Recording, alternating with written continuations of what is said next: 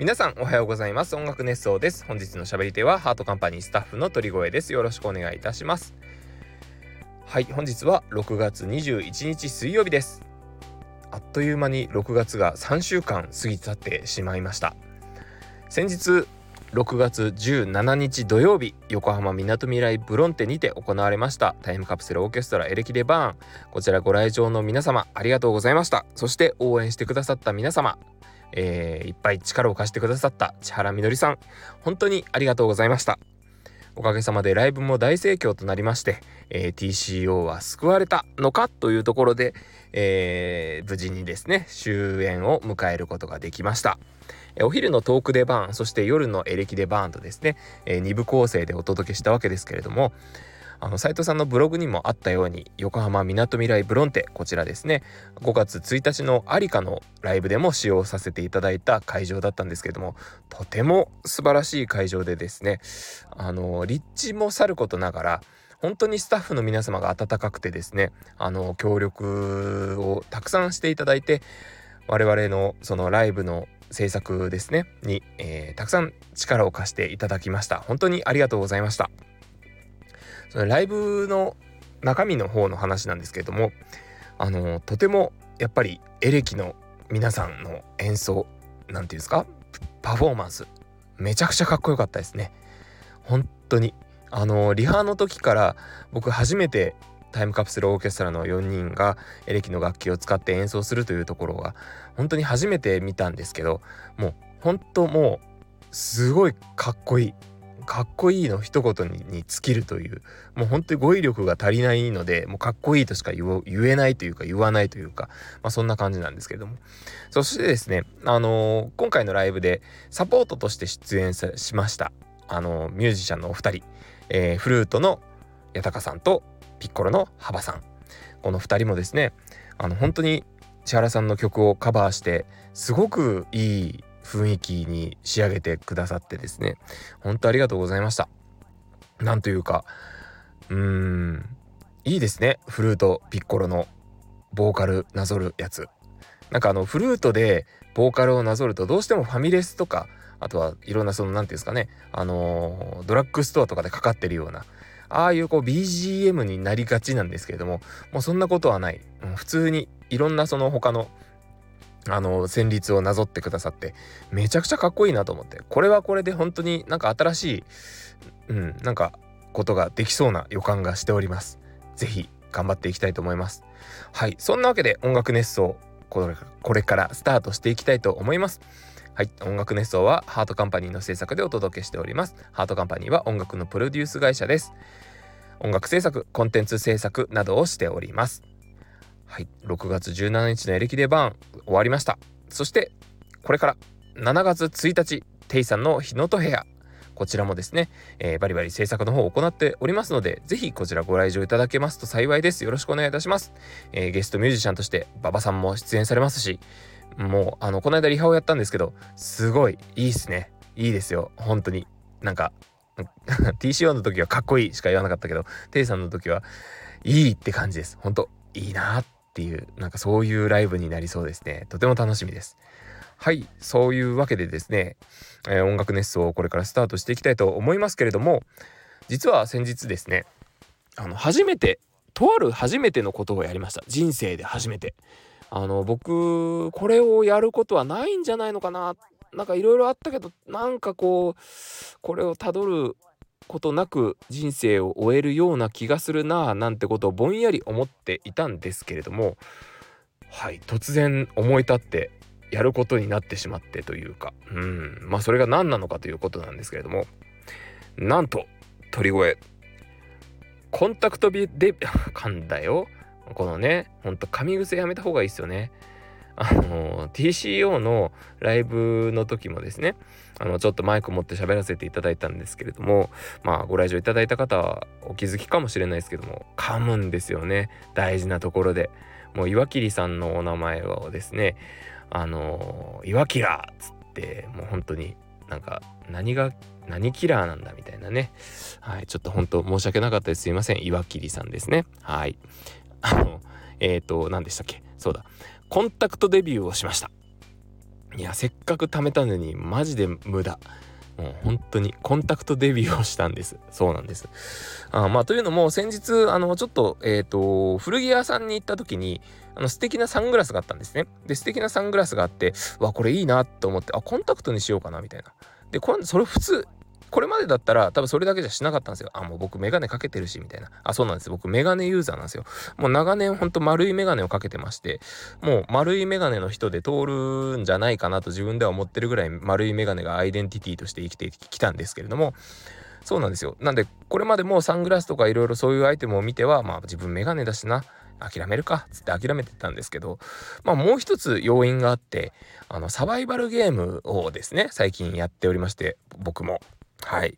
あの、サバイバルゲームをするときにゴーグルをかけなきゃいけないんですよ。で、ゴーグルって言っても、あの、メガネ型のじゃなくて、まあ、メガネの上からでもかけれるように、こう、しっかりバンドがついてて固定ができる、もう、覆われるような、あの、シュノーケリングとかでつけるようなメガネです。メガネじゃないや、えー、ゴーグルなんですよ。あとはなんだ、サあのス、スノボとか、そういうのでつけるタイプのゴーグルを、つけるタイプのっていうかつけるような形をした、えー、ゴーグルをつけるんですけどあれがですねメガネからメガネの上からかけるとそのマスクもしなきゃいけないので口元を守るために。でそのマスクマスクまあ何んですかねなんかこう布と金網が一緒になったようなマスクなんですけどでそれをかけてプレイプレイうんなんだ？あの遊戯違うな。遊んでうんなんか違うな。ゲームゲームをしているとあのサバイバルゲームって結構集中しますし動そこそこ動きますしで汗をめちゃくちゃかくんですよね。暑いので。でそこにあの体の熱気で湯気が溜まっていって眼鏡が曇っていくんですよ。で曇り止めをつけるんですけど今度そのそこに曇り止めがついているせいで水滴になって眼鏡をツツツッと伝っていくせいでですね前がほとんど見えないような状況になってしまってでゲーム中外すことはできないのでもうその中で戦うしかないと。で白くぼやけた中で照準を合わせて、引き金を絞ってっていうところをやるんですけどまあこれがですねあのちょこっとしかそのバリケードの隙間から相手が出てないわけですから当たらないんですよ。まあ、もちろんそうなんですよね。まあ、だから何回も何回もその休憩というか、うん、休憩のたびにあのー、曇り止めをメガネとかゴーグルとか塗るんですけどもうこれが本当にもう一回はいいかもしれないけど次はダメみたいな。で扇風機でこう冷やしたりとか頭ごと冷やしたりとかいろいろ試したんですけどなかなかこれがねダメなのでまあコンタクトにしようかなみたいなことをぼんやり考えてたんですけど、まあ、なかなか踏ん切りもつかなかったんですよね。でそこであの先日そのサングラス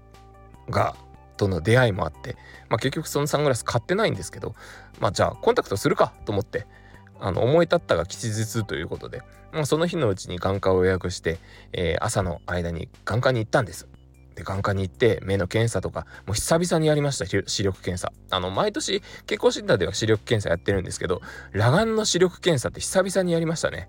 眼鏡かけて強制視力でしかこれまであの視力検査やってこなかったんですけど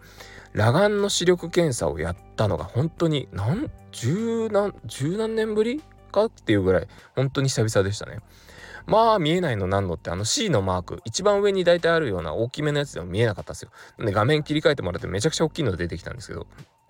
でまあなんか目ってその日のコンディションとかにもよるじゃないですか。でなんか右目が見えやすかったのかな？左目が見えにくかったのかな？なんかよくわかんないですけど、まあ、とりあえずその右目と左目測って、あの、あれも久々にやりましたよ。気球がウィーンって遠ざかっていくやつ。あれほんとなんか謎ですよね。あれもよくわかんないですけど、視力測ってんのかな？あと目にファって風当たるやつ。あれも本当なんかねビクッとしますよね。まあそんなこんなでですねあのー、メガネ一通り検査も終わって、えー、コンタクトつけても支障ないですよということになりましてで眼科で僕初めて知ったんですけど付け外しの練習っていうのをするんですよ。コンタクトを実際につけてみましょう外してみましょうっていう練習ですね。でこれ3枚3枚というか3回やりや付け外しをするんですけど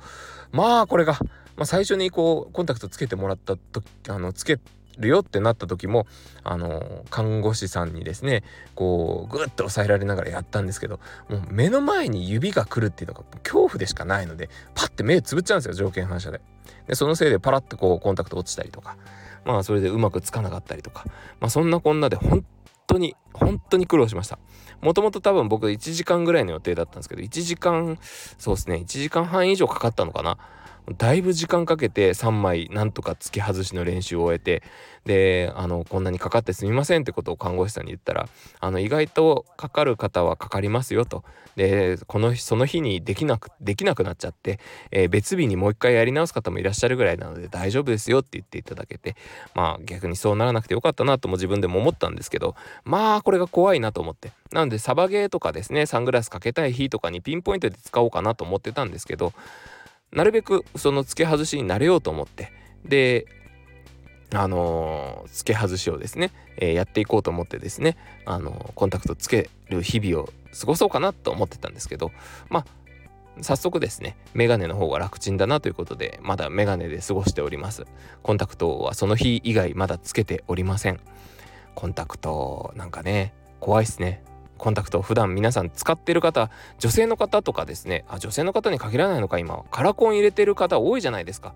もうほんと尊敬しますよね。で僕がその付け外しの練習やってる横でその目の検査に来た普段コンタクトレンズを使ってる方なんでしょうね。あのコンタクトレンズこちらのケースに入れといてくださいって言われて外してパッて入れてですねあの去っていったと思ったら。でまだ僕は付け外しの練習をやってる最中に多分その人も検査を終えられてまた出てきてパッととそのコンさっき外したコンタクトをつけて変えられていくわけですよ。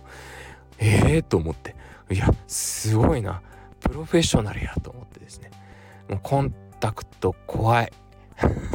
怖いっす。いや怖いっすよ。本当に。いやでもまあねあのなんか久々にメガネ外してこうコンタクトになってなんとなくこう裸眼の時を思い出したんですけどもうかれこれ17、8年ぐらいですかねメガネとの付き合いは長いんですよね。あ、17、8年は言い過ぎか、15、6年か、ぐらいなんですよね。まあほんとね、メガネをかけ始めた時のエピソードっていうのもちょっと恥ずかしいので、あんまりこう言いたくはないんですけど、当時ですね、あの僕の好きな子がですね、メガネをかけてたんですよ。で、メガネ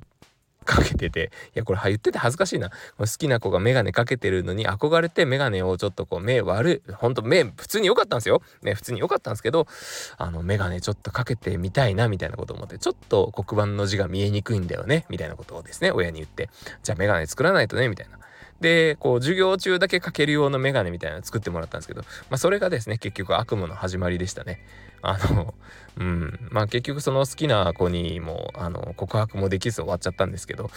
まあメガネね、うん、長い付き合いですけれども、まあ、本当に僕メガネ今十数本持っておりまして、全部同じ度数なんで、もこれ、うん、そうですね、7、8年ぐらいかな、もっとになるかな、あの、度数変えずにずっと来ているので、あの同じ度数で気に入ったデザインのフレームに合わせて17、8じゃ12、3本だったかな？ぐらい持ってるんですけどあの、ねメガネもつけながらそしてコンタクトも楽しめるようなそんな人になりたいなと思います。はい。というわけで今日はそろそろおしまいにしたいあそうだそうだ。あの先週の放送でですね、えー、鳥越腹筋始めましたみたいな話しましたけどあのー、順調にですねあのサボっております。はい。順調にサボっております。えっ、ー、とたまに思い出してやるぐらいですかね、えー、23日に1回ぐらいなのかな。ちょっと持ってってるのかもしれないな。うん、良くないですね。せっかく報告しますって言ったもう次の日からですね、なんだかんだちょっとできなくなっちゃって。うん、で、そうですね、気づいたらやるようにはしてるんですけれども、はい、良くないと思うので頑張りたいと思います。コンタクトも腹筋もですね。はい、というわけでですね、あの、この辺で本当に終わりにしたいと思います。はい、ありがとうございました。本当にあ16日エレキデバン素晴らしい公演に携わらせていただきました。あのスタッフ手伝ってくださったスタッフの皆様そして出演者の皆様本当にありがとうございました。いや